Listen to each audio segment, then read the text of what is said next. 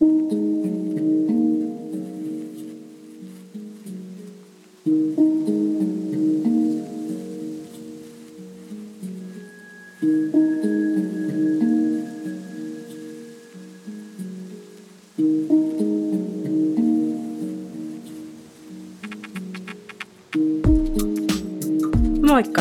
ja tervetuloa Propagandaradion 11 jakson pariin.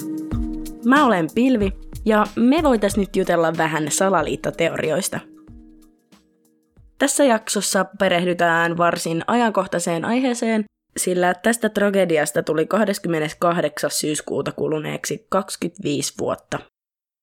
Tämän jakson aiheena on siis MS Estonia sekä sen uppoamiseen liittyvät salaliittoteoriat.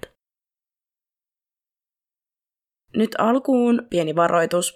Tuolta Estonialta selviytyneiden ja uhrien joukossa oli myös suomalaisia ja ruotsin suomalaisia, joten on mahdollista, että tämä aihe saattaa koskettaa monia joko henkilökohtaisesti tai lähipiirin kautta, tai olla muuten vaan tosi vaikea.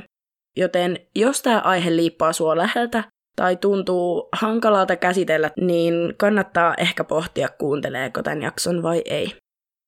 Mä haluan siis myös painottaa, että tämän jakson tarkoitus ei ole myöskään olla epäkunnioittava MS Estonian uhreja ja omaisia kohtaan. Tarkoitus on vaan tuoda ilmi ja käsitellä näitä vaihtoehtoisia teorioita siitä, mitä Estonialle kävi.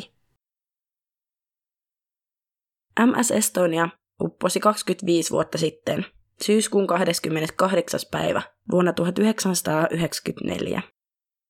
Estonia oli siis matkustaja-autolautta, joka liikennöi Itämerellä, johon se upposi matkallaan Tallinnasta Tukholmaan, noin 40 kilometrin päässä Suomen eteläisimmältä asutulta saarelta Uutööstä.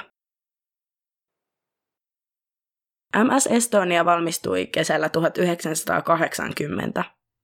Se rakennettiin saksalaisella Meyerwerftin telakalla. Samana vuonna se aloitti Turku-Tukholma reitillä nimellä Viking Salli, ja se toimi siis Viking Linella. Myöhemmin laiva vaihtoi useasti omistajaa ja nimeä, mutta niin kuin me nyt jo tähän mennessä tiedetään, niin upotessaan sen nimi oli Estonia, ja se kuului virolais-ruotsalaiselle Estline laivavarustamolle. Vuodesta 1980 vuoteen 1990 laiva toimi nimellä MS Viking Salli ja se oli siis Viking Linein omistuksessa ja se liikennöi reitillä Turku, Maarianhamina, Tukholma. Vuosina 1990 ja 1991 sen nimi oli MS Silja Star ja se kuului Silja Lineille ja sen reitti oli sama kuin aiemminkin, eli Turusta Tukholmaan Maarianhaminan kautta. Vuosina 1991-1993 se kuului Vaasalainille ja sen nimi oli MS Vaasa King ja se kulki reitillä Vaasa, Uumaja ja Vaasa, Sundsvall. Viimeisenä sen nimi oli siis MS Estonia, kun se kuului Estlainin omistukseen ja se kulki reitillä Tallinna-Tukholma. Estonian autokansi oli läpiajettava ja keulaportti, eli se, jonka kautta nämä ajoneuvot voidaan lastata alukseen, oli visiirityyppinen, Tämä siis tarkoittaa sitä, että se aukeaa alhaalta ylöspäin. Estonian onnettomuuden jälkeen näitä visiirityyppisiä portteja ei uusiin laivoihin rakennettu, eikä rakenneta vieläkään lähes ollenkaan. Estonian tapauksen myötä autolauttoihin on myös tiukentuneiden kansainvälisten määräysten takia rakennettu ajorampin taakse niin kutsutut kolmannet portit, jotka estää veden virtaamisen autokannelle, jos tapahtuisi jokin onnettomuus tai vaurio. Estonian ylimmällä kannella, eli H-kannella tai kannella numero 9, sijaitsi komentosilta. G-kannella, eli kahdeksannella kannella, oli pelastusveneitä ja molemmilla puolilla oli ramppi itsestään täyttyville pelastuslautoille.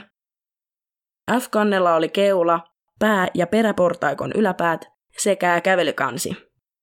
F- ja G-kansilla oli myös miehistön hyttejä ja lepotiloja Kannella numero kuusi, eli ravintolakannella, oli Keulan hyttiosasto, ravintola Seaside, tanssiravintola Baltic Bar, kasino ja Poseidon ravintola. Sen alla, eli kannella viisi, oli sisääntulokansi, jolla sijaitsi hyttejä, neuvonta, tax-free myymälä, kansimatkustajien lepotuoliosasto, Pub Admiral, Cafe Neptunus ja joitakin pienempiä myymälöitä. F-kannella eli kannella numero neljä sijaitsi keulan ja keskiosan hyttiosastoja, jotka oli jaettu kolmelle käytävälle. Pääportaikon ja peräportaikon alapää, erillinen portaikko kannelle yksi, Nightclub Estonia, kokoustiloja ja elokuvateatteri. Kannet 2 ja 3 oli autokansia. Ja kannella 1 eli välikannella sijaitsi aluksen edullisimmat hytit, konehuone, konevalvomo verstaineen sekä portaat kannelle 7 ja saunaosastolle. Ja alimmalla kannella, eli kaksoispohjan kannella, oli siis sauna- ja uima-allasosasto, kaksi 20 hengen kokoushuonetta sekä makea vesi, harmaa vesi ja painolastitankit. MS Estonia lähti Tallinnasta 27. syyskuuta 1994 kello 19.15 kohti Tukholmaa. Virallisen onnettomuustutkintaraportin mukaan se lähti 15 minuuttia myöhässä ja se oli iltapäivällä saanut useilta eri tahoilta monia tuulivaroituksia. Tämän aluksen painojakauma oli melko epätasainen, koska se oli täyteen lastattu. Tämän vuoksi sen vasemmanpuoleisiin painolastitankkeihin oli otettu vettä, jotta se saataisiin tasapainoon. Tutkintakomissio oli ilmeisesti sitä mieltä, että Estonia oli ainakin osittain väärin lastattu. Tällä ei kuitenkaan kuulemma ollut onnettomuuteen välitöntä vaikutusta. Jotkut todistajat on kertonut, että kaikkea lastia ei olisi kiinnitetty kunnolla, ja nämä ajoneuvot olisi pysäköity omilla jarruilla ja pyöräkiiloilla, ja vaan osa perävaunuista olisi surrattu, eli kiinnitetty köysillä tai vaijereilla. Onnettomuudesta hengissä selvinneet miehistön jäsenet on kuitenkin kiistäneet tämän, sillä yleinen käytäntö hankalissa sääolosuhteissa oli, että kaikki ajoneuvot surrotaan kanteen kiinni, jotteivät ne liikkuisi ja aiheuttaisi esimerkiksi alukseen kallistumista ja kaatumista. Kun Estonia pääsi satamasta, oli alus siirtynyt tämän viivästyneen lähdön takia täyteen nopeuteen kaikilla neljällä pääkoneellaan, ja se pysyi tässä konekäskyssä aina onnettomuuteen asti. Tuuli oli 8-10 metriä sekunnissa tuossa alkuillan aikoihin. Alus ohitti Osmussaaren luoteisvirossa, jolloin se oli jo suunnilleen aikataulussa, eli kirinyttä myöhästyneen lähdön jälkeen aikataulun kiinni. Nopeutta laivalla oli 19 solmua, eli noin 35 kilometriä tunnissa. Tästä olosuhteet huononi melko nopeasti, mutta ne oli kuitenkin jäämerelle suhteellisen ominaisia. Kun tämä laiva oli lähtenyt rannikolta, tuuli kääntyi lounaaseen ja se nousi noin 15-20 metrin sekunnissa, ja aallon korkeus oli noin 3-4 metriä. Tämän takia osa näistä matkustajista tuli aika merisairaaksi, koska kova aallokko tietenkin lisäsi laivan kallistelua. Noin kello 0.25, eli vähän ennen puolta yhtä yöllä, saavutettiin reitin kääntöpiste, jolloin laiva jatko matkaansa luoteeseen noin 14 solmun vauhdilla, eli noin 26 kilometriä tunnissa. Aallot iskivät laivan keularakenteisiin alukseen vasemmalta puolelta minkä takia päällystö päätti kääntää evävakaajat ulos tasatakseen tämän heittelyn. Evävakain on siis sellainen siipeä muistuttava uloke siellä laivan pohjassa, ja ne vaimentaa keinuntaa synnyttämällä voiman, joka on vastakkaissuuntainen tälle laivan keinumissuunnalle. Matruusi Silver Linde, kansiosaston vahtimies, oli säännöllisellä tarkastuskierroksellaan hieman ennen yhtä yöllä kun hän kuuli metallisen pamauksen keulan alueelta. Samaan aikaan suuri aalto löi laivaan. Tässä vaiheessa jo jotkut alempien kansien matkustajista lähtivät kohti ylempiä kansia ja pelastusasemia omista hyteistään. Linde ilmoitti toiselle perämiehelle kuulemastaan kolauksesta, ja tämä toinen perämies käski selvittämään, että mistä se ääni johtui, minkä takia sitten Linde jäi rampin luo kuuntelemaan sekä tarkisti rampin lukituslaitteiden merkkivalot.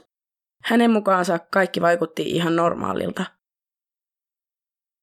Noin kello 1.05 kuului 10 minuutin ajan useita epätavallisia metallisia kolahduksia laivan rungosta. Sen kuulivat niin vapaa-vahdissa hyteissään olleet miehistön jäsenet kuin useat matkustajatkin. Kun Linde palasi vahdinvaihdon jälkeen kierrokseltaan, hän näki, kun päällikkö Arvo Andersson saapui komentosillalle. Pien Linde komennettiin takaisin alas selvittämään äänien lähteen. Alemmilla kansilla oli kuitenkin niin kova väen tungos, kun ihmiset pyrkivät paniikissa ylös, minkä takia Linde ei päässyt autokannelle asti. Jotkut matkustajat kertoivat nähneensä käytävillä vettä. Keulavisiirien lukkojen metalli antoi periksi noin kello 1.15. Tämä visiiri kaatui eteenpäin ja uppos aaltoihin. Se veti myös mukanaan ajorampin auki, minkä takia autokannelle alkoi tulvia vettä. Alus alkoi stampata, eli keinua pituussuunnassa, ja aluksen keula alkoi käydä vedenpinnan alapuolella. Tämän aluksen vakaus romahti, minkä seurauksena alus menetti kykynsä vastustaa kallistavia poikittaisvoimia. Estonia oli RORO-alus, eli Roll on, Roll off-alus, jossa lastaukseen ei tarvita nosturia. Jos tällainen RORO-alus kallistuu liikaa, aluksesta riippuen noin 30 astetta, saattaa se aiheuttaa lastin kiinnitysten rikkoutumista sekä lastin siirtymistä ja heittelyä, mikä saattaa johtaa aluksen nopeaan kaatumiseen. Kun Estonian keulavisiiri murtui, tämä alus kallistui nopeasti oikealle, jolloin aluksen suuntaa käännettiin vasemmalle ja nopeutta vähennettiin. Tämä tilanne ymmärrettävästi aiheutti pakokauhua ja paniikkia, kun laiva heittelöi ja vettä tulee sisään. Ja matkustajat alkoi rynniä näitä portaita ylös pakoon. Monet matkustajat jäi myös loukkuun hytteihinsä ilman mahdollisuutta päästä ajoissa ulos. Peli- ja juoma-automaatit ja muu tämmöinen isompi irtotavara alkoi yhteisissä tiloissa liikkumaan aluksen oikealle reunalle, kun tämä alus heitteli niin paljon. Ja nämä kaikki liikkuvat irtotavarat alkoi musertaa alleen ja niiden väleihin ihmisiä. Portaiden kaiteet repeili irti, kun ihmiset roikku niissä kiinni. Aluksi tämä kallistuma oli noin 15 astetta, ja sen jälkeen se kallistui nopeasti noin 30-40 astetta oikealle. Tämän kallistuman takia vettä alkoi tulvia sisään myös aaltojen rikkomista ovista ja ikkunoista kansilla kolme, neljä ja viisi. Tämän jälkeen tätä alusta ei ollut enää mahdollista pelastaa. Kuudennella kannella sijaitsevassa tanssiravintola Baltic Barissa ihmiset alkoi muodostaa ketjuja, joiden avulla he auttoivat toisiaan ulkokannelle ja pelastusveneille. Ikävä kyllä vain vahvimmat selvisit tonne ulkokannelle, eli pääasiassa nuoret ja keski-ikäiset miehet. Jokaiselle pyrittiin tuolla ulkokannella jakamaan pelastusliivejä, ja ihmiset alkoi kiivetä kaiteiden yli laivan kyljelle, kun alus kallistui lisää. Koska tämän laivan kallistuma oli niin suuri, ei ikävä kyllä näitä pelastusveneitä saatukaan laskettua. Merivesi oli noin 10-11 asteista, joten veden varaan joutuneet kangistuivat meriveden kylmyydestä melko nopeasti ja monet kärsi alilämmöstä. Tilanne niin sanotusti eskaloitui hyvin nopeasti hyvin vakavaksi, minkä vuoksi evakuointia ei ehditty järjestää. Aikaa olisi ollut noin 15-20 minuuttia ennen kuin alus kallistui niin paljon, ettei ulospääsyyn ollut lähes mitään mahdollisuutta. Pelastuneet matkustajat on kertoneet, ettei laivassa kuulutettu mitään toimintaohjeita, eikä miehistö yrittänyt millään järjestelmällisellä tavalla auttaa ihmisiä ylemmille kansille. Noin kello 1.20 kuului ainoa kuulutus, jossa heikko naisääni kuulutti suomennettuna hälytys, hälytys, laivalla on hälytys. Joitakin ohjeita ilmeisesti yritettiin antaa, mutta ne oli hyvin epäselviä, ja hetken päästä miehistölle annettiin tosiaan hälytys ja pelastusvenehälytys. Köysitikkaat ja köysiä laskettiin laivan peräportaikkoon ja miehistölle annettiin palohälytystunnus sanoin Mr. Skylight 1, Mr. Skylight 2. Jälkikäteen tätä kuulutuksen antamista on hieman kritisoitu, sillä jopa Estonian loppuraportissa sanottiin, että Mr. Skylight-koodi ei sopinut erityisen hyvin tilanteeseen. Tätä koodia pitäisi käyttää suhteellisen pienissä hätätilanteissa, ja kallistuma tämän kuulutuksen antamisen aikaan oli jo 30 astetta, ja ihmiset oli jo laittaneet pelastusliiveä ylleen. Ensimmäisen Mayday-viestin lähettivät aluksen virolaiset perämiehet Tormi Ainsalu ja Andres Tammes kello 1.22 Meri VHF-kanavalla 16.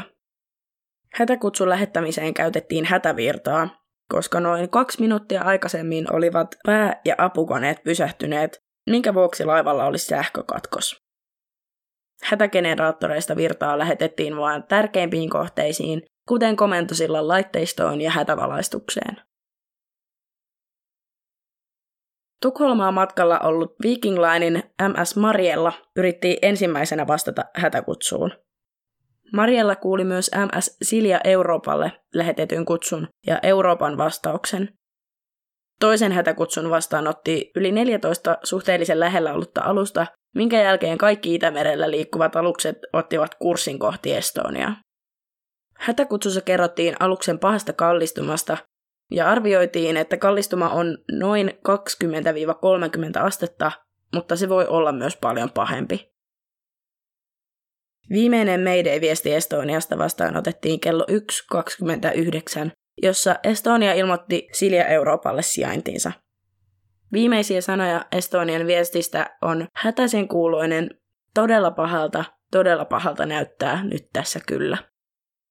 Silja Eurooppa tarkisti vielä sijaintia, kun viimeiset epäselvät sanat kuuluvat Estonian suunnalta, jossa he ilmeisesti yrittivät kertoa, etteivät saa blackoutin takia selvää, mitä sanottiin. Ja sen jälkeen alkaa Estonialta täysi radiohiljaisuus. Nuo kolmen aluksen väliset Mayday-kutsut löytyy esimerkiksi YouTubesta, josta niitä voi halutessaan käydä kuuntelemassa – Siinä sujuvasti vaihdetaan alusten välillä kieltä englannista suomeen ja ruotsiin.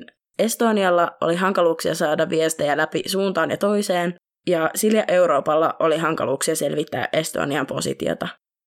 Pikkuhiljaa kanavalle liittyy myös muita aluksia ja Helsinki Radio, johon sekä Mariella että Silja Eurooppa oli ottanut yhteyttä.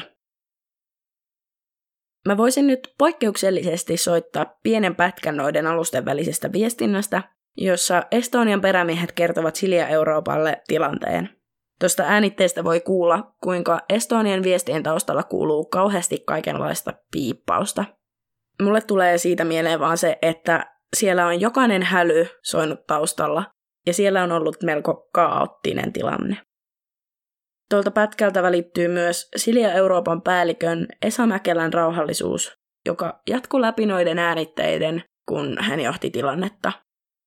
Mä lisään tuohon keskustelun päätteeksi vielä sen Estonian loppukaneetin, joka oikeastaan tulee vasta paljon myöhemmin noiden ensimmäisten meidän hätäkutsujen jälkeen. Tämä pätkä kestää noin minuutin, joten jos et halua sitä kuulla, niin kelaan nyt noin minuutti eteenpäin. Hyvää huomenta, puhutko sä suomea? Joo, puhun suomea. Joo, meillä on nyt tässä ongelma. On paha kallistuma oikealle puolelle. Uskon, että oli pari 30 astetta. Voisitko se tulla apuun ja pyytää myös Viking Linein apun? Joo, Viking Line on tässä perässä ja meni varmaan tietoa. Ja voitko antaa sun position? Siis meillä pätkit on, meillä on blackout ja emme saa nyt, mä en osaa sanoa, sanoa sitä tat... Okei, selvä, ryhdytään toimiin. Silja Estonia. No Estonia Silja Eurooppa. Oletteko tulossa apun? Joo, kyllä. Voitteko sanoa ihan, onko teillä mitään paikkaa tarkkaan? Ää, mä en osaa sanoa, koska meillä on blackout tässä. Joo, te näette meidät kyllä vai? Olen, kuulen kyllä, joo. Todella paha, todella paha, pahalta näyttää se nyt tässä kyllä. Alus alkoi kallistua yhä enemmän, ja vesi alkoi yhä nopeammin tulvia hyttikansille ja asuintiloihin. Laivan oikea kylki painui kokonaan veden alle noin kello 1.30. Ennen painumista pinnan alle aluksen kallistuma oli yli 90 astetta ja vaan keula oli enää näkyvissä. Useat ihmiset oli keulan ollessa näkyvissä havainneet ajorampin olevan lähes suljetussa asennossa, mutta keulavisiiriä ei näkynyt. Jotkut pelastuneet on kertoneet kävelleensä aluksen keulan alueella pohjan tai kyljen päällä. Yksi näistä oli ruotsalainen Mikael Own, joka oli avustusmatkalla Viroon. Hän otti viimeiset valokuvat Estonialta. Hänen tarkoituksensa oli kiinnittää salamavalollaan paikalle rientävien huomio, eikä niinkään itse kuvien ottaminen. Hänen kuvissaan näkyy virolainen Janno Aser istumassa kahdet pelastusliivit yllään. Ja tämän kuvan ottamisen jälkeen Aser itse asiassa tippui mereen, mutta pelastui. Kuvista saamansa rahattaja Mikael lahjoitti Viroon lastenkotilapsille.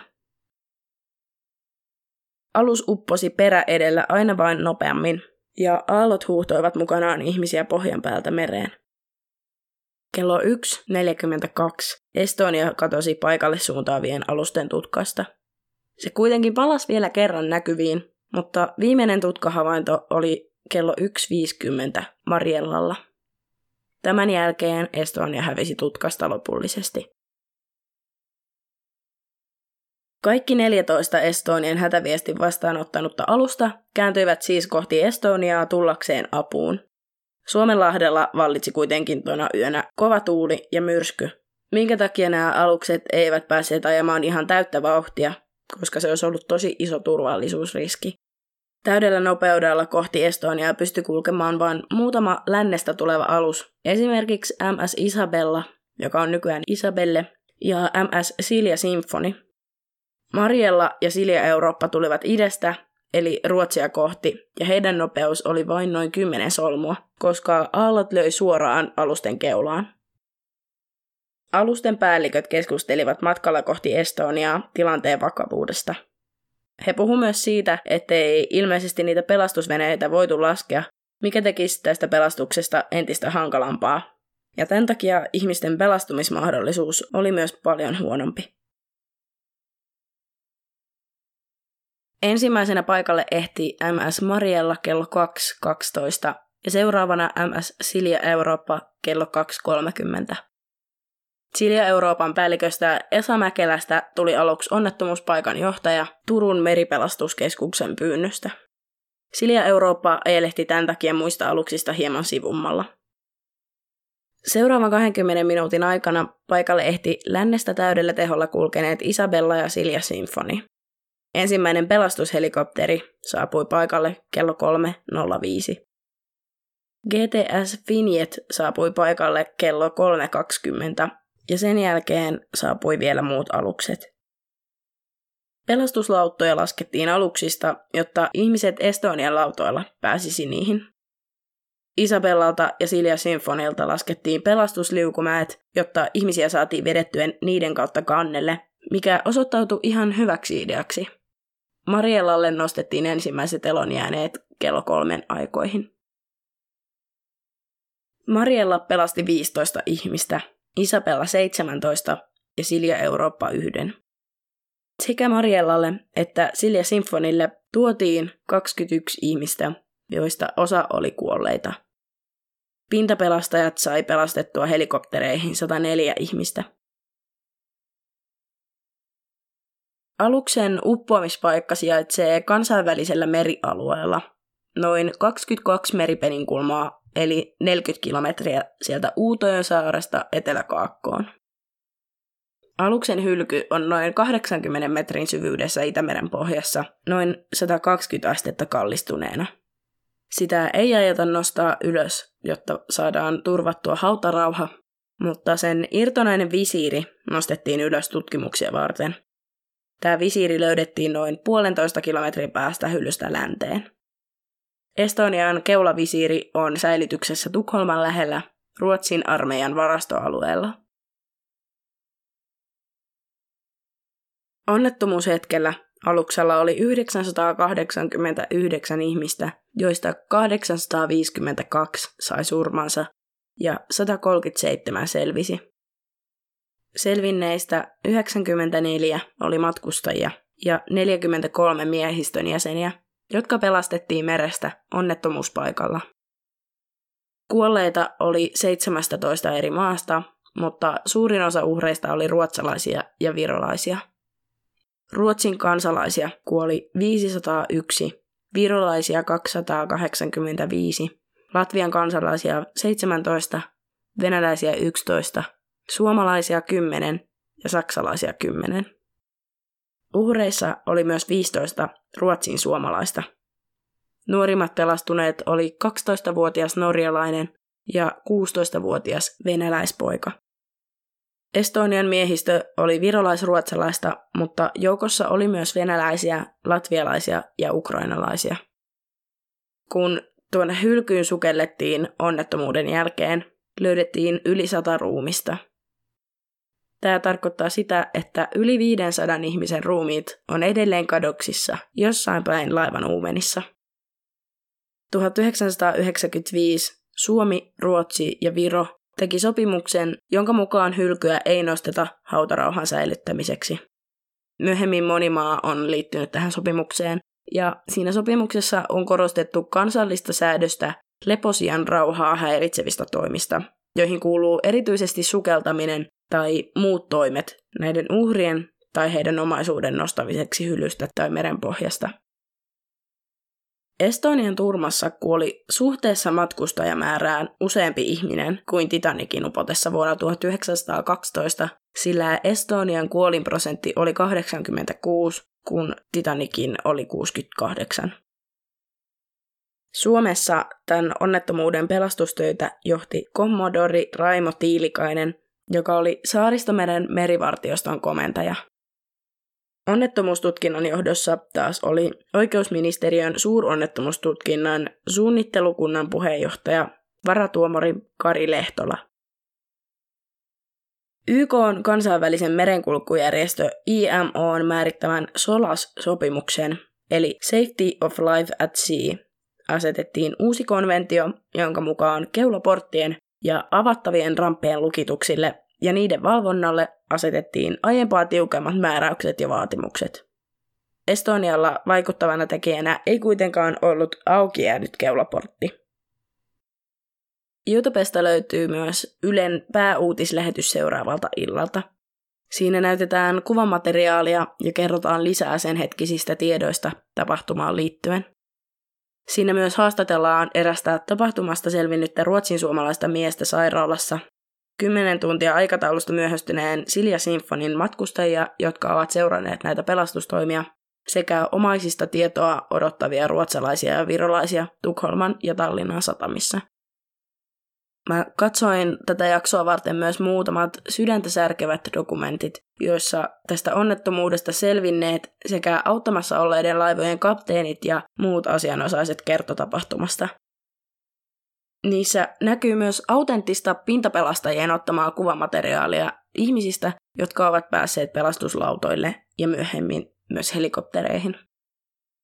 Oli aika hurjaa kuulla, kuinka jotkut selvinneet kertovat kuoleman tuntuneen siellä sysipimeällä ja jääkylmällä merellä paljon helpommalta ja houkuttelevammalta vaihtoehdolta kuin henkin jääminen.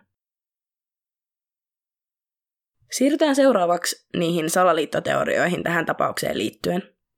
Mä haluan vielä painottaa sitä, ettei tämän jakson tarkoitus ole satuttaa tai loukata niitä, keitä tämä onnettomuus koskettaa, koska näistä tapahtumista on kuitenkin suhteellisen vähän aikaa. Ensimmäisen teorian mukaan Estonialla olisi kuljetettu jotain valonarkaa lastia, joka olisi kuulunut entiselle Neuvostoliitolle, kuten ydinasemateriaalia tai jotain muuta asetekniikkaa Itämeren yli Ruotsiin ja siitä edelleen länteen. Tämän teorian vuoksi uskotaan, että entiset KGB eli Neuvostoliiton turvallisuuspoliisin tai muun organisaation leivissä toimineet agentit olisi asettaneet räjähteitä Estonian keulaan, visiirin lukkoihin ja veteen, minkä takia tämä alus olisi uponnut.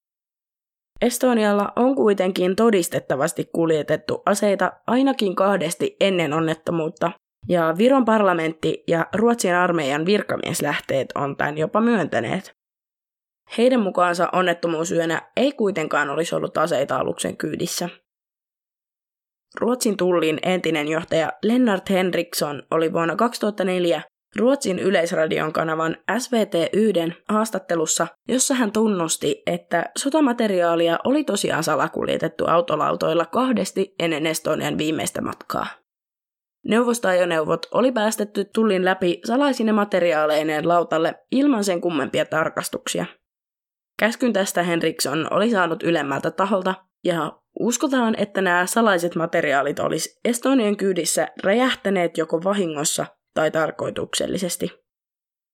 Estonian oli ennen sen viimeistä matkaa lastattu tullin ohi kahden kuorma-auton verran rahtia, ja tätä oli ollut sotilassaattue valvomassa. Todistajan mukaan satama-alue oli ollut eristetty tämän lastauksen ajan. Toisen näistä kuormureista oli Estonian lastiperämies lisännyt lastiluetteloon käsin, ja samasta listasta oli ilmeisesti löytynyt toinenkin käsin lisätty kuorma-auto, jota ei alkuperäisessä listassa ollut. Ilmeisesti tämä on kuitenkin melko yleistä lauttaliikenteessä, sillä lastia saatetaan lisätä lauttaan ja kirjata vasta hieman ennen lähtöä, jolloin niitä ei ehditä saada viralliseen dokumenttiin etukäteen. Tämän viime hetken rahdin lisäyksen vuoksi tämä alus myöhästyi aikataulun mukaisesta lähdöstä vartin verran. Tähän liittyen on esitetty teoria, jonka mukaan Estonian keulaportin olisi joku matkustaja voinut avata tahallisesti. Teorian mukaan joku salakuljettajista oli saanut tietää kesken matkan, että Ruotsin tulli olisi saanut vihjeä heidän lastistaan. Lasti oli kuitenkin ollut niin syvään kätketty ajoneuvon syyksiin, että sitä olisi ollut mahdoton poistaa muuten kuin upottamalla se auto mereen. Tästä kuitenkaan ei ole mitään todisteita, sillä keulaportin kiinnikkeet oli kovan rasituksen takia murtuneet, eikä kukaan miehistöstä ole kertonut nähneensä ketään ylimääräisiä autokannella. Tästä tapauksesta on kiertänyt myös teoria, jonka mukaan Estonian olisikin Venäjän tiedustelupalvelun sijaan upottanut venäläinen mafia.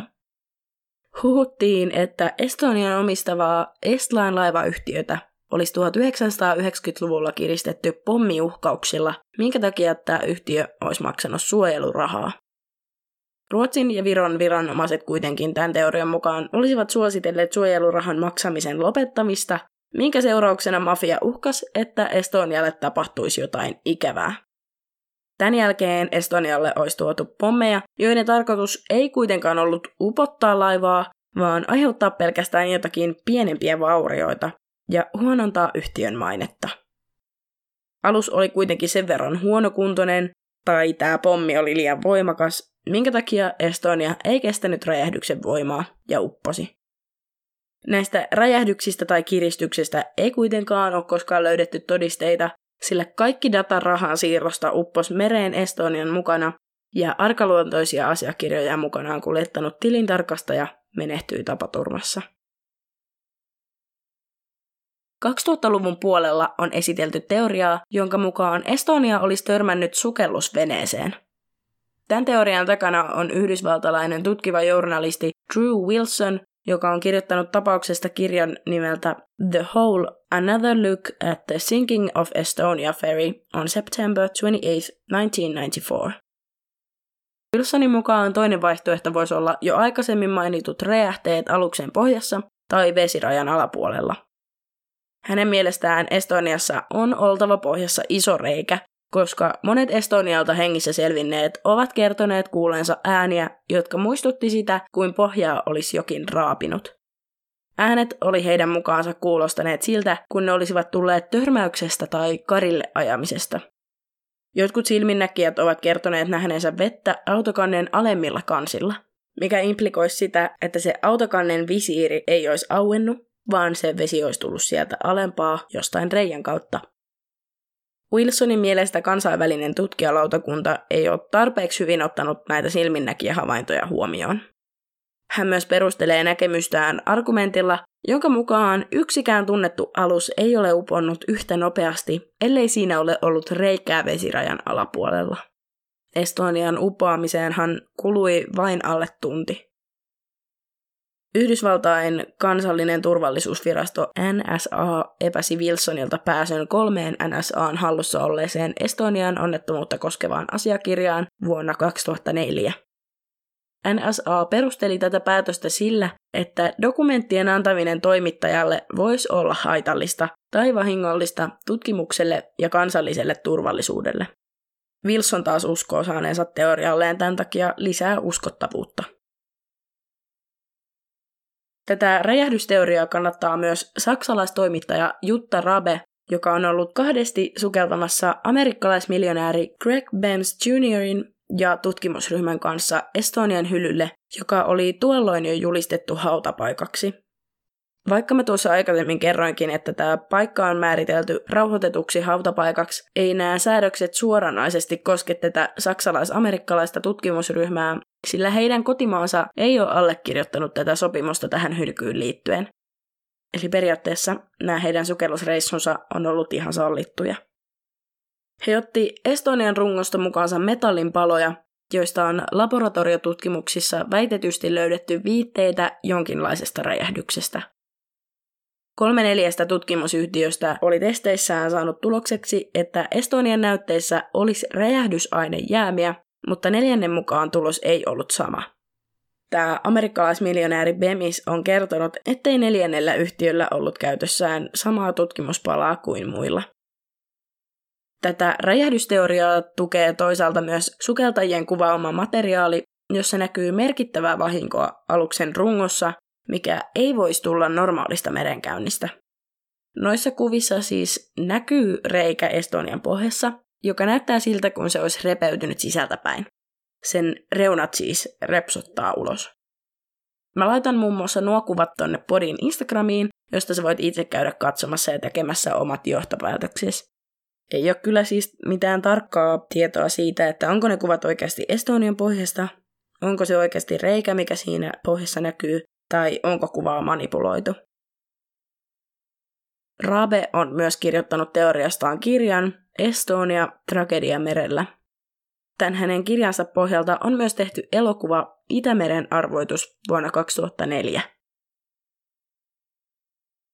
Kun mä tuossa äsken mainitsin siitä tutkijalautakunnasta, niin virallinen kansainvälinen tutkijalautakunta on sitä mieltä, ettei Estoniassa ole reikää muualla kuin keulan lähellä rungossa, ja se olisi tullut keulavisiirin teräskoukuista.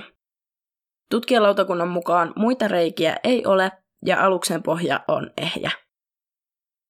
Ruotsin merenkulun tarkastuslaitoksen johtaja Johan Fransson johti vuonna 2007 kansainvälisen tutkijakunnan virallisia sukelluksia ja hän on myöntänyt näiden sukellustutkimusten olleen suppeita ja puutteellisia.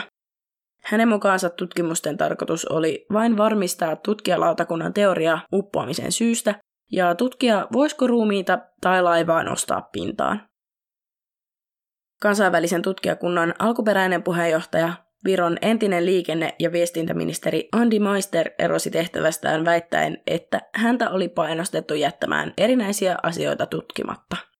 Painostajana olisi hänen mukaansa toiminut Ruotsin viranomaiset. Hän erosi kertoen syykseen eriävät intressit hänen ja valtioiden välillä, jotka olivat tilanneet tutkimuksen. Maisterilla on melko paljon tietoa näistä kahdeksasta Estonian miehistön jäsenestä, jotka olivat selvinneet onnettomuudesta, mutta ovat muutama päivä onnettomuuden jälkeen kadonneet kokonaan melko mysteerisesti. Mutta näihin me palaa vielä myöhemmin tämän jakson aikana. On argumentoitu, ettei Estonian uppoaminen varsinkaan niin nopeasti olisi ollut mahdollista. Nettipalstojen mukaan loogisinta alukselle olisi ollut jäädä kellumaan ylösalaisin, sillä laivassa oli useita vesi- ja kaasutiiviitä kerroksia. Tähän parhaimpana selityksenä toimii todennäköisesti ne kaatumisissa rikkoutuneet ikkunat, joista vesi pääsi tulvimaan sisään laivan vesitiiviisiinkin kerroksiin. Ulkona raivoava myrsky oli myös todennäköisesti keinotellut laivaa sen verran kovasti, että ilmataskut pääsivät tyhjenemään ja vettä pääsi ryöppyämään niin paljon, että se painoi laivan alas. Tähän liittyen mä löysin hyvin ristiriitaista tietoa Estonian laipiotilanteesta. Laipio on siis laivassa runkoa vahvistava, vedenpitävä tai tulenkestävä seinä, ja sen tarkoitus on estää veden ja tulen etenemistä laivassa. Joidenkin lähteiden mukaan Estoniassa ei ollut lainkaan laipiota, joka olisi estänyt tai hidastanut veden pääsyä laivaan. Mutta esimerkiksi tapahtuma-aikaan 25-vuotias mekaanikko on kertonut tilanteesta näin. Seurasimme valvontakameroista etuosaa, takaosaa sekä molempia laitoja. Näemme etuosasta tulevan vettä sisälle. Valvontakamera näyttää ainoastaan laivan sisäpuolella olevan alaslaskettavan laipion, mutta ei ylösnostettavaa keulaa. Laipion molemmilta puolilta tuli vettä sisälle voimakkaasti, oikealta puolelta mahdollisesti enemmän. Keulaosan paikallaan oloa en osaa sanoa, enkä sitä tuliko vettä myös laipion yläosan yli, kun kamera ei näytä sinne. Pohdimme, oliko keulaosa auennut. Vettä tuli niin paljon, että pelkkä tiivistevaurio ei voinut olla kyseessä. Vettä tuli jatkuvasti, eikä vain aallon kohdalla. Eli hänen mukaansa aluksessa olisi ollut laipio, niin kuin jotkut muutkin lähteet väittävät, mutta oli sitä laipiota sitten tai ei, on melko outoa, ettei sen olemassaolosta ole mitään selkeää linjaa. Eräs teoria väittää, että Estonian uppoaminen olisi liittynyt vuonna 1986 tapahtuneeseen Ruotsin pääministeri Ulof Palmen kuuluisaan murhaan. Teorian mukaan murhaa tutkineita ruotsalaispoliiseja oli Estonian kyydissä, ja Estonia upotettiin, koska nämä poliisit haluttiin pois päiviltä. Tästä ei kuitenkaan ole mitään todisteita. Laivalla oli kyllä 68 poliisia Tukholman poliisipiiristä, sillä he olivat olleet Virossa seminaarimatkalla tutustumassa paikallisen poliisin toimintaan.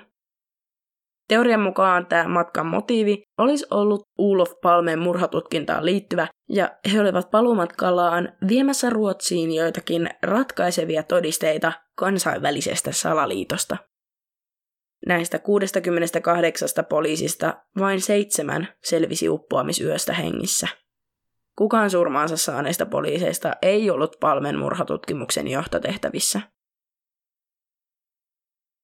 Kuten mä aiemmin vihjasin, tähän turmaan liittyy melko monta outoa katoamista ja kuolemantapausta laivaonnettomuuden jälkeen. Joidenkin mukaan todistajia haluttiin hiljentää onnettomuuteen liittyen ja salaisen juonen peittelemiseksi. Monet näistä oli uppoamisyöstä selvinneitä, jotka ovat kuitenkin pelastumisen jälkeen joko kadonneet tai kuolleet mystisesti. Tunnetuin näistä kadonneista on laivalla ollut toinen päällikkö Avo Piht. Tuolla turmamatkalla hän tosin oli kyydissä vaan matkustajana. Kansainvälisen tutkijakunnan alkuperäinen puheenjohtaja Andy Meister ja saksalaisjournalisti Jutta Raabe ovat molemmat tutkineet Pihtin tapausta ja kohtaloa.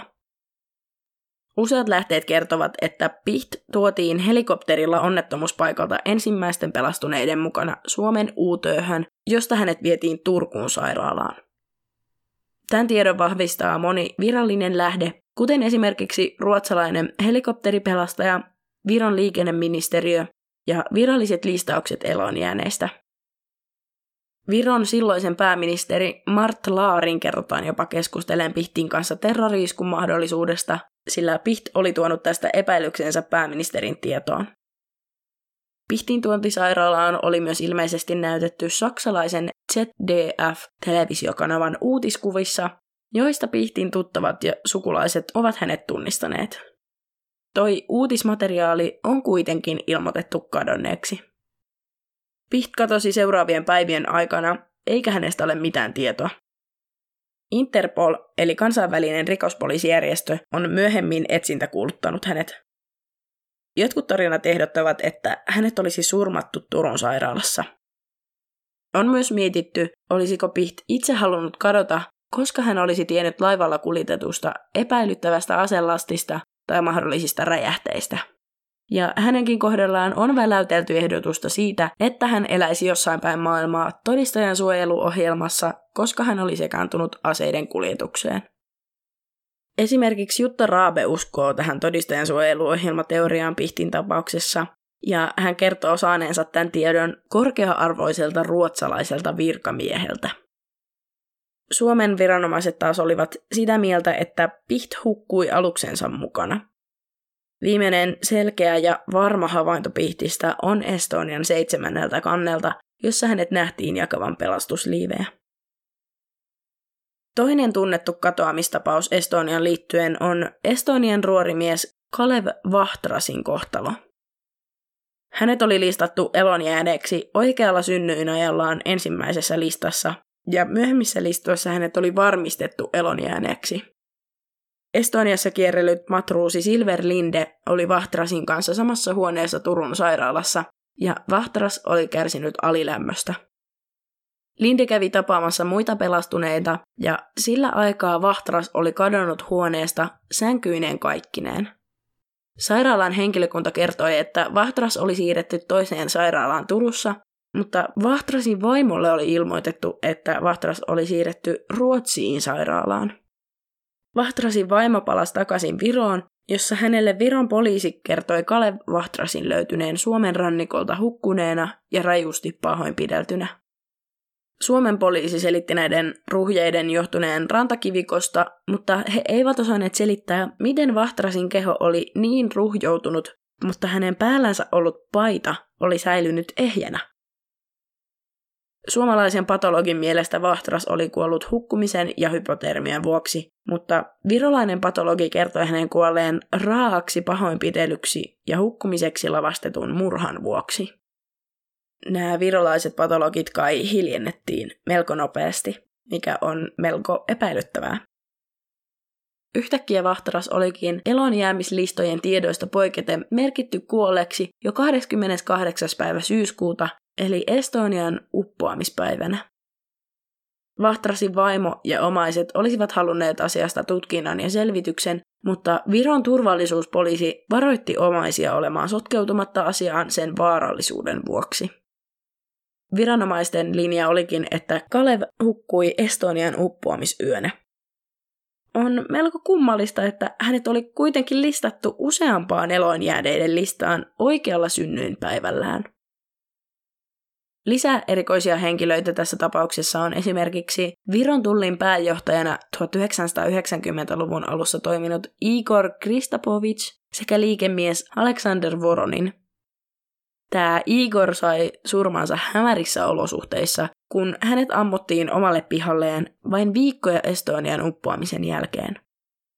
Kerrotaan, että hänet olisi ammuttu telotustyyliin, eli kahdella niskalaukauksella – Huhutaan, että hän olisi kuulunut tällaiseen Felix-ryhmään, jonka tarkoitus oli torjua salakuljetuksia ja että hän olisi toiminut salakuunteluasiantuntijana.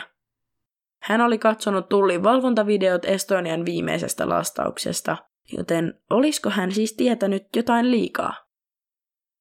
Ja sitten vielä tämä Alexander Voronin.